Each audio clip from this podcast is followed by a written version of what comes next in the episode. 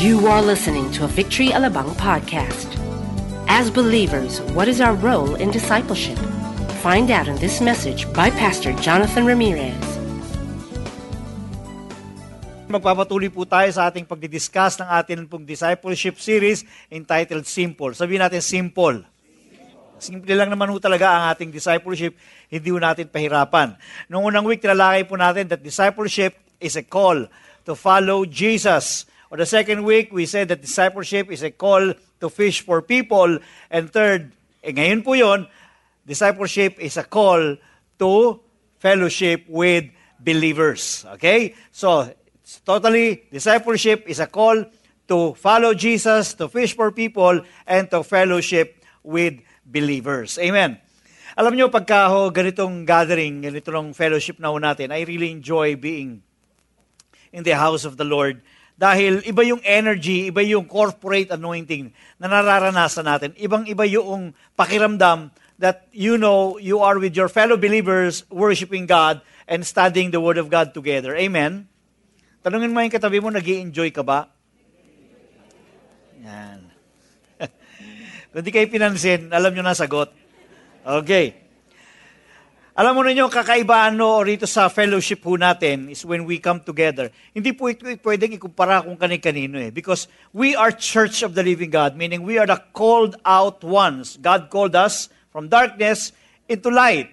And that's the reason why we celebrate. That's the reason why we come together because we have only one focal point, that is Jesus Christ Himself. And He is the reason why we gather in this place.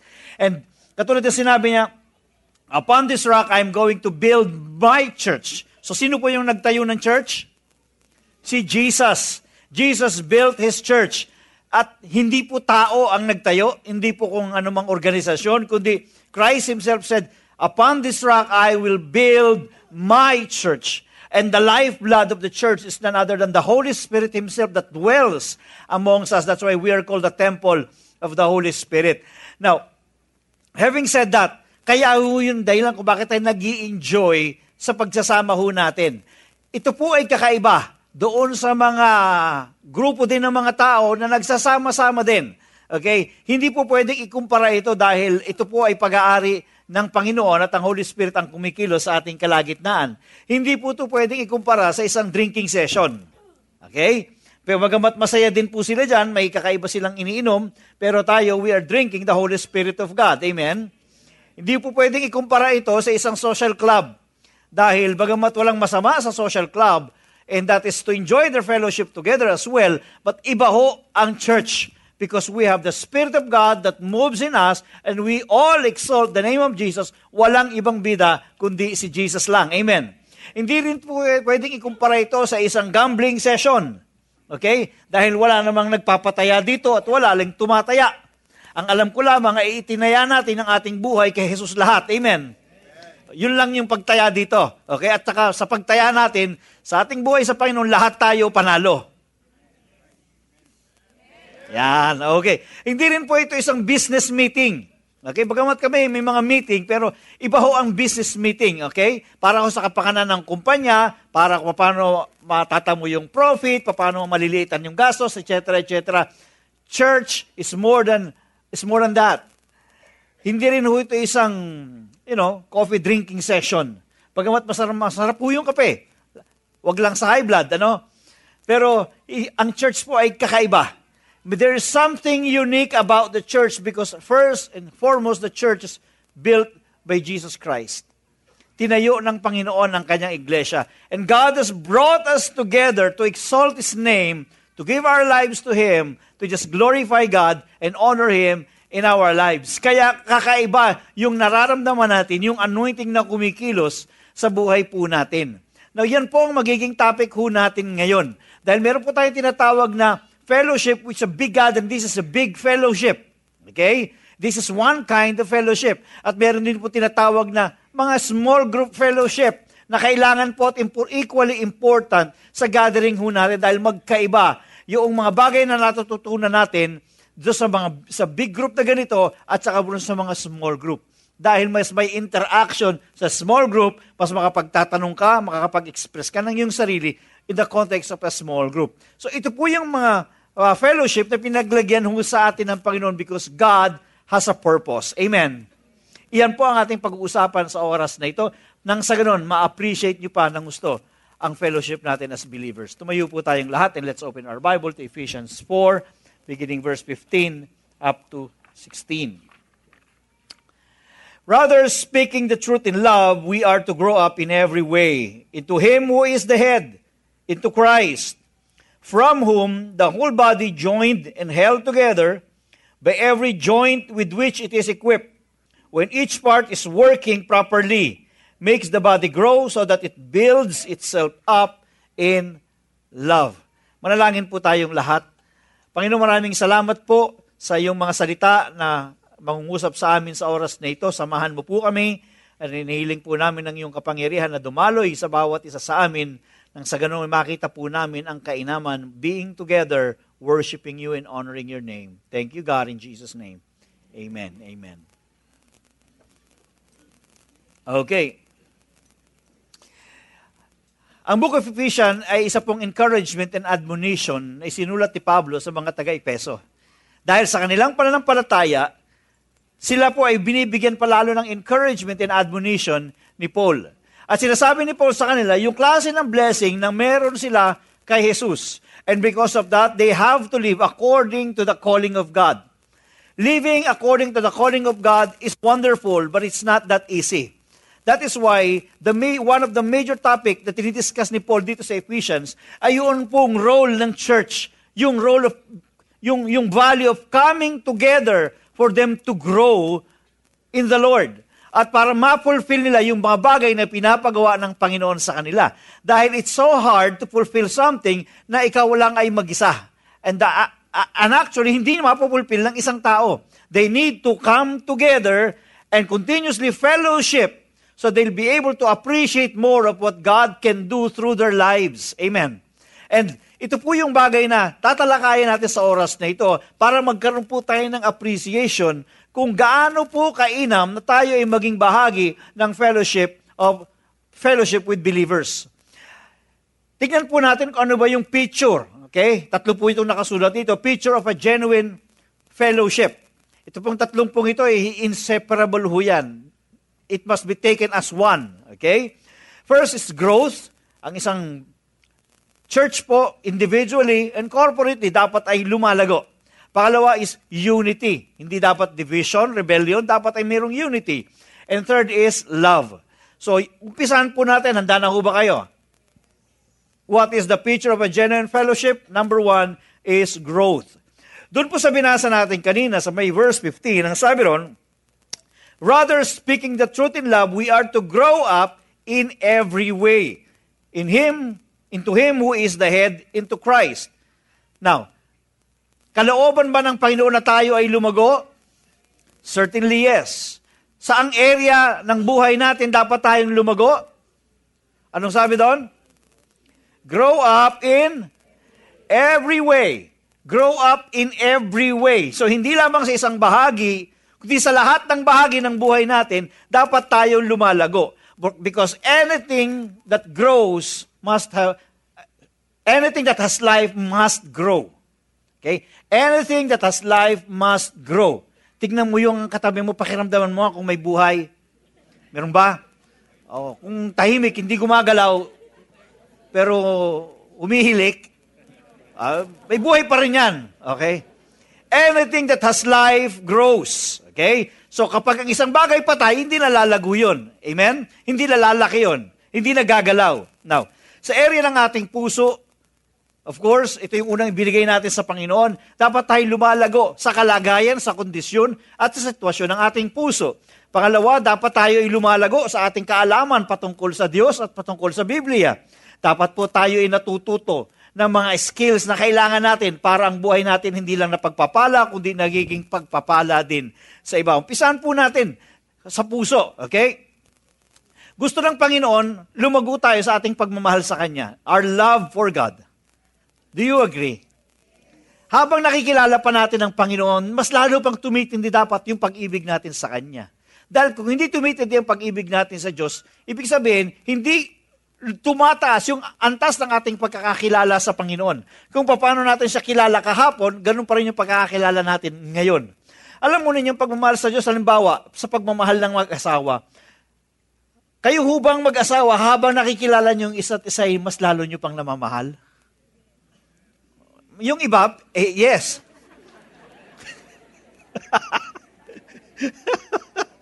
Dapat gano'n ang direction. Dapat doon. Habang nakikilala mo pa siya, lalo pa siyang namamahal. Di ba? Halimbawa, si, si, si, si Frank, yung misis niya, eh, habang nakikilala niya, dapat mas lalo pa niyang namamahal kasi nakikita niya, magagandang katangian. Mga maalalahanin. Di ba? Lalo mong nararamdaman yung, talagang mas gusto, talagang hindi ako nagsisising, siyang babaeng pinakasalan ko. Hindi ba? So, kasi nakikilala mo pa siya. And same thing with God. The more you know God, wow, mas lalo mong namamahal pa si Lord, mas lalo pa yung commitment mo sa Kanya. Amen. So, kung nung dati means once a month ka lang dumadalo ng church, mas dinadalasan mo na, nagiging four times na. Four times a week. four times a month. Okay? Dumadalo ka dahil gusto mo lalo pang maranasan ng Diyos sa buhay mo because you love God more than before. Now, isa pa is yung pagmamahala natin sa isa't isa as fellow believers. You know what? Loving one another, inutos ito ng Panginoon eh. Hindi lang ito isang statement, kundi ito isang iniutos ng Panginoon. Bakit? Dahil, hin, alam niyo ba na hindi ganun kadali magmahal kahit fellow believers mo? Tignan mo yung katabi mo, tignan mo. Mukha bang kamahal-mahal yan? Sige.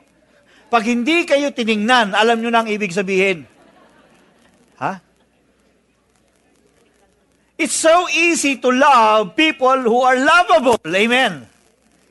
Amen? Pero ang hirap mahalin yung hindi lovable. Yung bang makikita parang umiinit yung ulo mo. Yung parang bang kakamot ka na ng, ito na naman, nakikita ko na naman siya. Di ba? Buti sana kung likable siya. Nakakita na ba ako yung taong likable? Ha? Wala naman ako sinasabi. okay.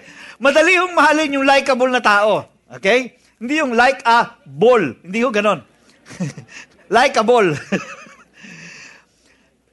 Kaya iniutos ito ng Panginoon. Dahil kasi we are just but human beings, ito tatandaan po ninyo, the Church of Jesus Christ was built out of His love and grace, not out of our perfection. Because we are not perfect if God is going to build this church out of our perfection, then this will collapse. Because we are all imperfect. Amen. But this was built out of His love and grace. And the same thing that He radiated on us, His love and grace, same thing that you extend to others. Why? Because yung katabi mo hindi yan perfecto. Posibilidad na maaaring hindi kayo magkasundo, may, o meron kayo hindi pagkasunduan kaya nga sabi, forgive one another. It's also a command. Why? Because when you forgive, that is another expression of loving that person. Amen. E minsan mahirap pong magpatawad, lalo na kapag malaki ang atraso sa iyo. God commanded us, not just encouraged us, but commanded us to love one another. So when somebody hurt you, you must learn how to forgive. But, that, but because that's the only way for you to live in love again. Amen? Pag hindi ka marunong magpatawad, paano ka rin patatawarin ng Panginoon? Amen? So, your heart must always be ready, kahit hindi pa siya nakakakumit ng anything sa'yo, lagi nakakondisyon na yung puso mong handa kang magpatawad dahil tayo man din ay recipient ng pagpapatawad ng Diyos. Amen? So God commanded us to love one another. Learn how to forgive, learn how to be patient, because in that way, you are also doing yourself a great favor. Because if you don't forgive, you are you are putting yourself also in bondage. Ikaw lang din ang magsasuffer pag hindi ka marunong magpatawad. So, when you experience being hurt, isabihin, tinitrain ka na ni Lord na magmahal. Andiyan po ba kayo? It's another training na ikaw ay patutong lumago sa iyong pagmamahal dahil hindi mo ma, hindi ka pwedeng lumago sa iyong pagmamahal kung puro lahat ng mamahalin mo ay yung mga taong kamahal-mahal. Because whether you like it or not, there are people around that's not likable to you and not lovable to you. Third is love for the lost. God values lost people. We studied that last last time. Mahal lang Diyos sa mga napapahamak na kaluluwa. At alam niyo ba kung bakit? Maaring sila, yung inyong tatay, siya yung inyong nanay, siya yung inyong kapatid, siya yung inyong anak, na kinukonsider dating lost because they don't have any personal relationship with Jesus. At tandaan ninyo, yung ating previous na kalagayan, dati rin tayong tupang ligaw. Amen. And because of God's grace, now we are found. Nasa, nasumpungan tayo ng Panginoon. Pinatawa, dinugasan ng kanyang banal na dugo. Binigyan ng bagong buhay at panibagong pagkakataon para tayo ay mag-move forward sa ating buhay. So we used to be once lost, but now we're found. So, matuto rin po tayong lumago sa ating pagmamahal sa mga taong napapahamak, sa mga taong nawawala. Now, another thing, another area of our growth is must be our knowledge concerning God. We must learn how to have the gospel knowledge. Di ba last time sabi ko, you cannot proclaim something that you do not know. How can you proclaim the gospel that you do not know? Marami, madalas na at dumadalo sa church. Pero tanungin mo, what is the gospel to you? Hindi masabi ko ano yung gospel. How can you share it to others if you don't know the gospel? Alam mo na ba yung gospel by heart? Simple lang naman po yan. The gospel is actually a good news that God became man. Okay? He lived the life that we should have lived. He died the life that we should... He, yeah, yeah, tama. He died. Yun nga. Basta Jesus died on the cross and on the third day, He rose again from the dead. Okay? Yung buhay niya, kinapamuhay, yun dapat yung buhay na ikakapamuhay natin. He lived a perfect life. That's the kind of life that we are supposed to have. And He died because of our sin, na dapat tayo yung mamamatay, pero siya yung namatay. Amen? And then on the third day, he rose again from the dead and is offering forgiveness, is offering eternal life and salvation to all of us. Ganon po kasimple ang gospel, but it will create tremendous impact doon sa mga nakakaunawa nito. At doon natin kinukuha yung ating kaligtasan. We should grow in our gospel knowledge. Kasi hindi lang naman ho yan din pang salvation.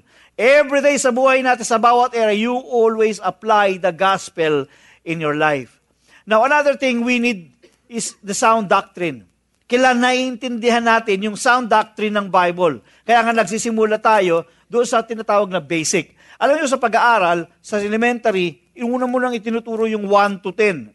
Sa atin, kung pakikinggan mo yun, parang sound boring dahil malalaki na tayo. Pero sa mga bata, something nyo yun. Okay? 1, 2, 3, 4, 5, 6, 7, 8, 9, 10. 1 plus 1 is equal to. Pero tandaan ninyo, kung hindi mo pinagdaanan yon, pag sinabi sa'yo 1 billion plus 1 billion, malulula ka na. Kasi parang hirap, billion na pinag-uusapan. Pero kung alam mo ibig sabihin ng 1 plus 1, madali mong masasagot yung 1 billion plus 1 billion. Amen? Kasi kahit ang mataas na yon, dahil alam mo yung basic, alam mong ma-check kung yung mataas ay tama o mali. There are so many doctrines in the Bible. But unless you know the basic principles, you know the basic foundation of the Bible, madali mo ring maiintindihan yung something deeper. At dapat lumalago tayo sa sound doctrine para pagka may narinig kang katuruan sa TV, may nangangaral na siya daw ang Son of God. Okay? Medyo magtataka ka, alam ko si Jesus lang the only begotten Son of God eh, di ba? So magtataka, ma- ma- mali yung gina- sinasabi niya. So you can easily check whether the person is saying something good or something bad. Amen? Madali mo rin, pag nag-surf ka ng internet, marami kang teaching na makikita dyan. You can easily gauge whether it is cultic or not because you are familiar with sound doctrine. Kung alam mo ang totoo, kahit na yung pera, kung alam mo yung totoong pera, madali mong malalaman kung yung isang pera ay fake o mali. Amen? Biblical theology. We must learn how to have to learn biblical theology, yung tamang mga prinsipyo at pamumuhay sa buhay na naaayon sa Biblia. Lumalago po tayo dapat doon. Ang tanong ho, sa mga bagay nito, okay, tayo po ba ay lumalago? Nadadagdagan po ba yung ating kaalaman? Mamaya nyo na po sagutin. Okay? Okay, we need to learn skills, ministry skills. Kung sa opisina ninyo halimbawa, okay, Biglang nagsabing, pwede bang, uh, nalaman ko kasi Christian ka pala, pwede bang pag-pray mo ako, may sakit ako eh. Ah, ah, sige, sige. Thank you, Lord, for this food in Jesus' name. Amen. Kasi yun lang lagi yung alam mong prayer. Eh, Nagpipray ka lang, tuwing kakain, lagi ang prayer mo, thank you, Lord, for this food in Jesus' name. Amen. Kaya iba lang aspeto yon. Paano yan? Eh, paano kung sa eskwelahan mo, sa trabaho mo, biglang may na-demon possess. Ah! Tinuro ikaw! Ano gagawin mo? Si pastor! Si pastor! Hanapin mo yung cellphone mo. Alam mo ba kung paano magpalayas ng demonyo? O ang pinapalayas mo ay asawa mo? Okay? You, you don't realize that you have authority in the name of Jesus. Hindi mo alam yon.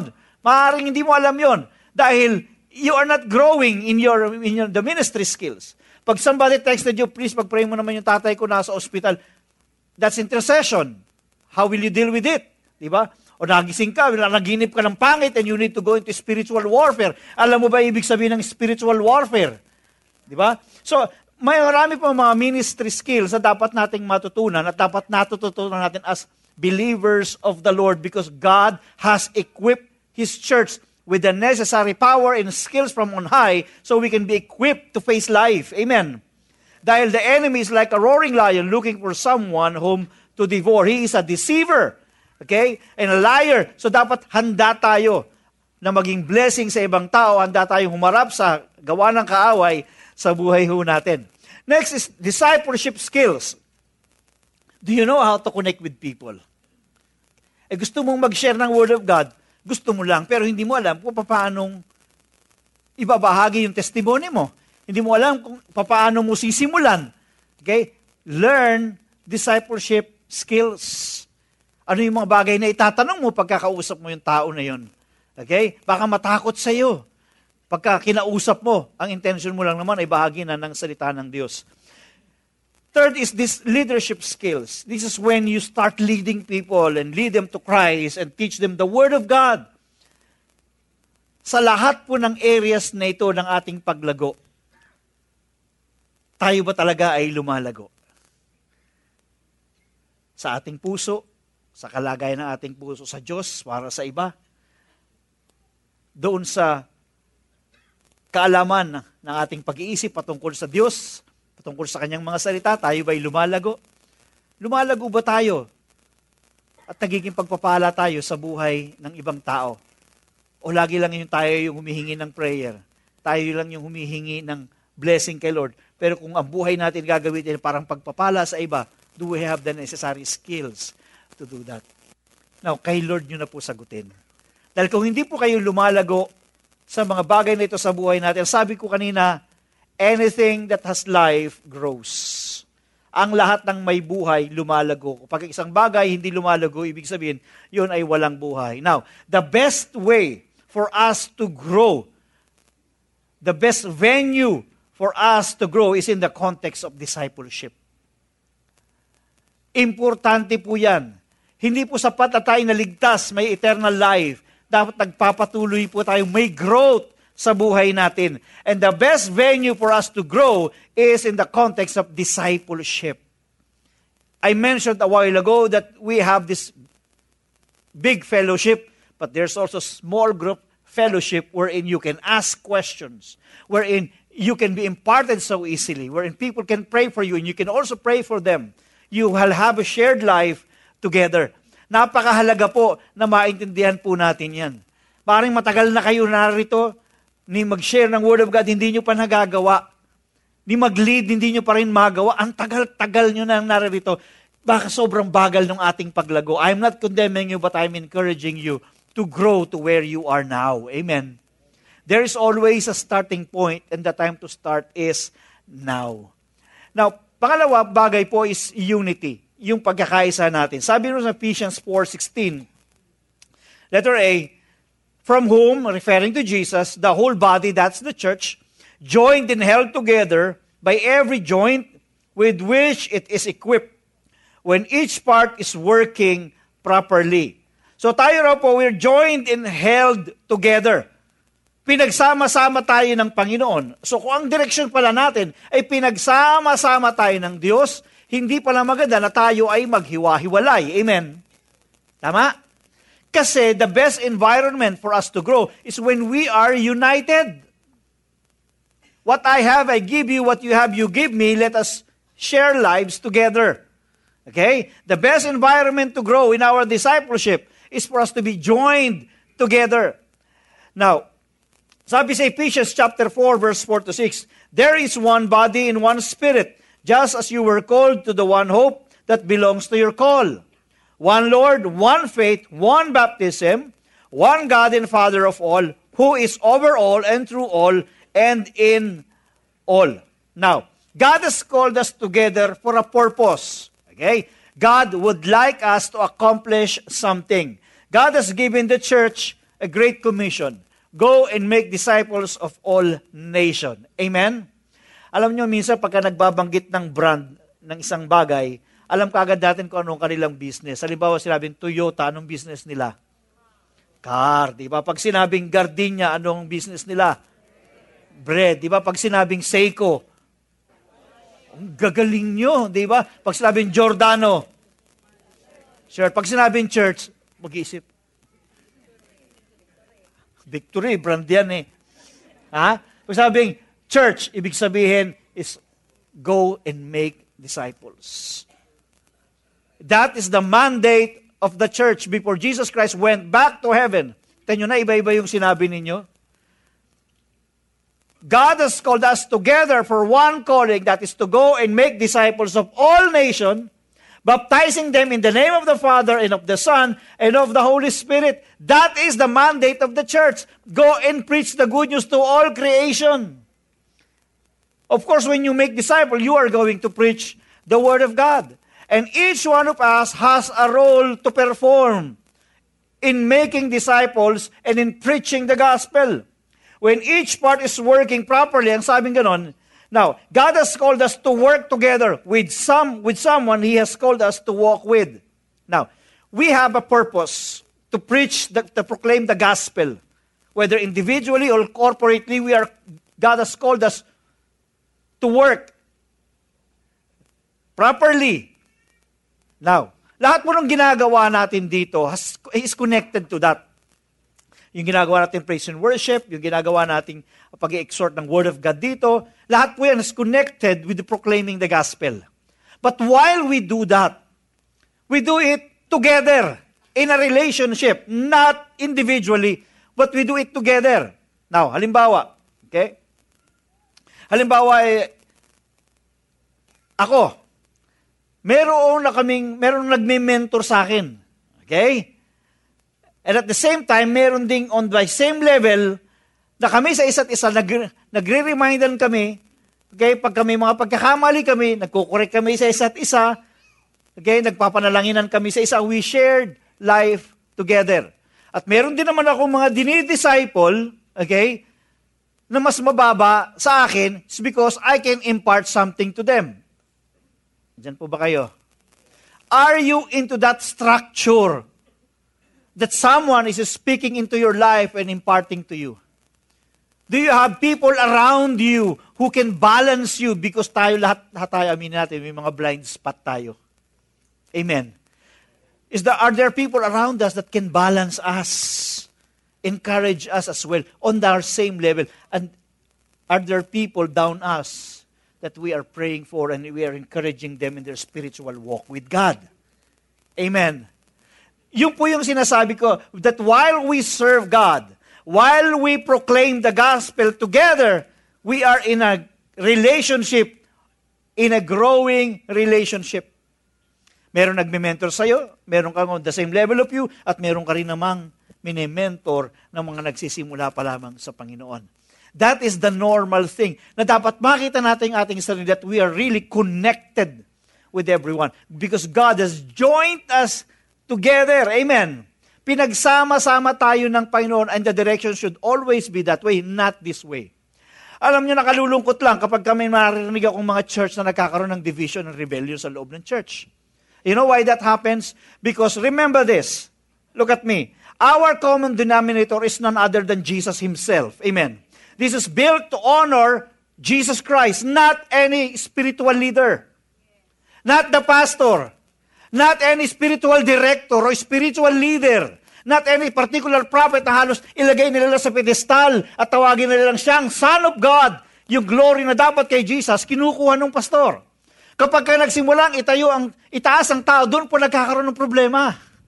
Kasi God has called us together under the lordship of Christ Jesus, not under the lordship of the spiritual leader. Amen?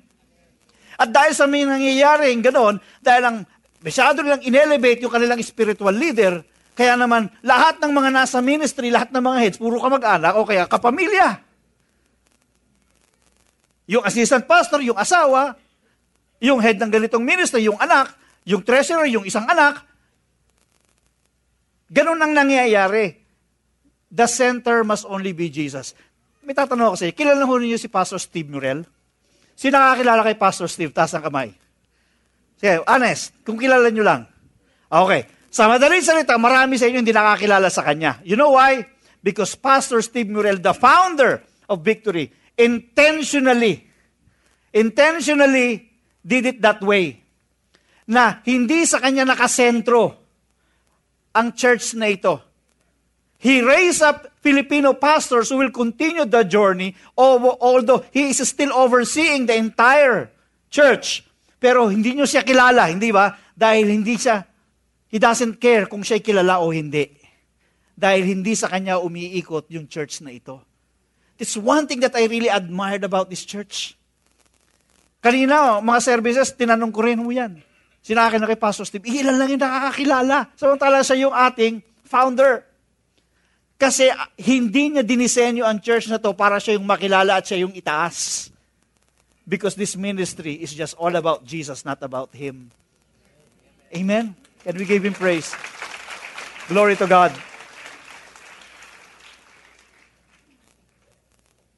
Ayaw ng Panginoon na ang church ay nagiging nadidivide because of dissatisfaction, because of so many things. Because God has called us to walk in love and to walk in the light. Sabi ng 1 John 1.7, But if we walk in the light, as He is in the light, we have fellowship with one another. And the blood of Jesus, His Son, cleanses us from all sin. Fellowship means, in Greek word is koinonia, to share in common, hold something in common, contribution and participation. Now, isa-isayin ko lang po sandali. To share in common. We share the Word of God together because we share the same thing. Amen. We believe on the Bible as the Word of God. Okay? We share we have one Lord. We have one baptism. We have one faith. And we continue to share that to one another. And we hold something in common. We hold on to the promises of God. Amen. We hold on to what Jesus Christ said, that He's coming back again. We hold on to something in common. And Another is contribution and participation. Now, ano ibig sabihin nun? Do you allow other people to contribute in your life? And do you also share your life so that you can contribute in the lives of others? O lagi ka lang parang bata na umiiyak mag-isa. Kasi you're just alone. You cannot say love one another kung ikaw lang mag-isa. Love me yung love me lang.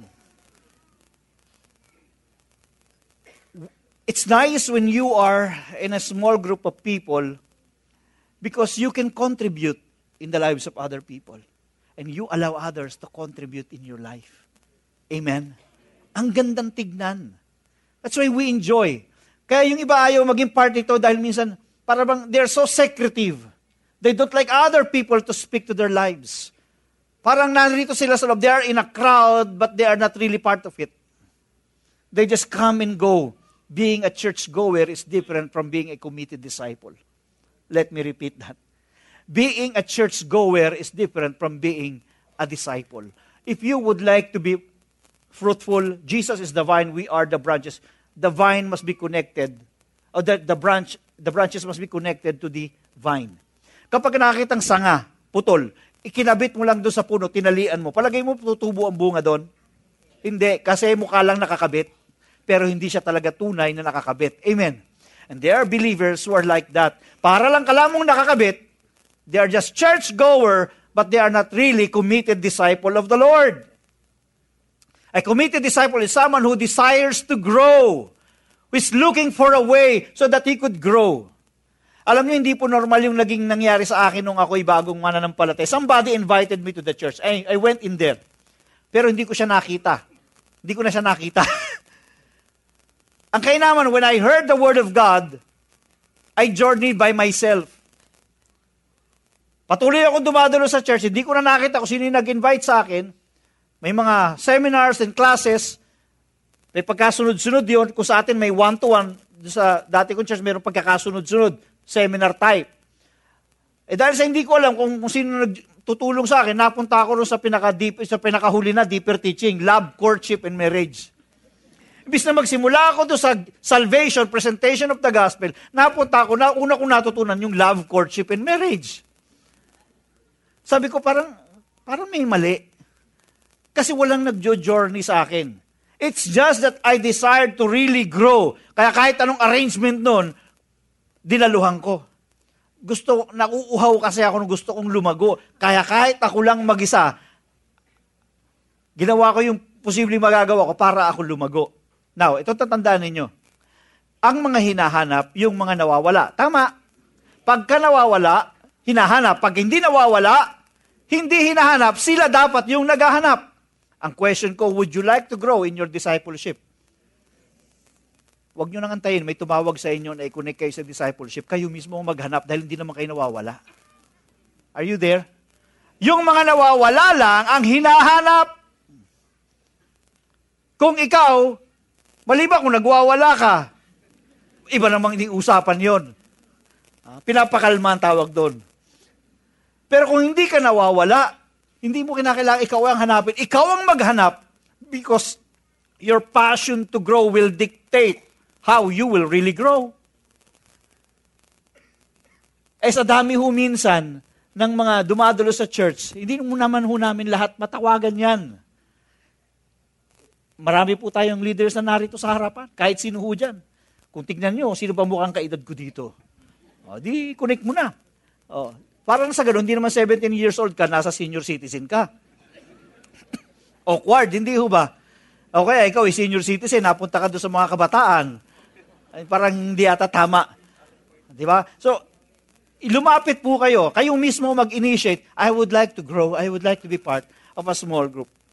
So, kayo mismo maghanap, hindi kayo ang hahanapin. Because ang hinahanap lang yung mga taong nawawala. Amen? Okay, then number three, we do this in this context, love. It is pong picture na dapat na makita po sa church ng Panginoon. Sabi ni Ephesians 4.16, makes the body grow so that it builds itself up in love. Sabi ng 1 John chapter 2 verse 9 to 10, whoever says he is in the light and hates his brother is still in darkness.